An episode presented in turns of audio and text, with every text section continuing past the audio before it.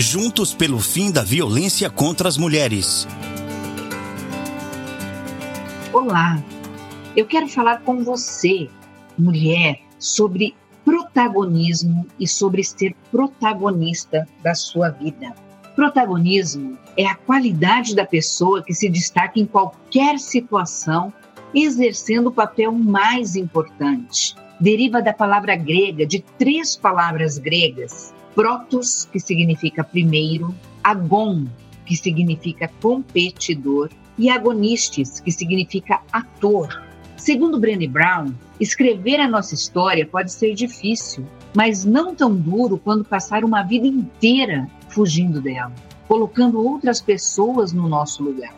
Aceitar a nossa vulnerabilidade é muito arriscado, mas não é tão perigoso quanto desistir do amor, quanto desistir do pertencimento, da alegria, que são exatamente as experiências que nos deixam vulneráveis. E somente quando temos coragem para explorar a escuridão, nós descobrimos o poder infinito da luz. Coragem de não agradar todo mundo, coragem de colocar a cara para bater em um mundo de aparências e críticas. Coragem. E coragem, queridas, não é ausência do medo.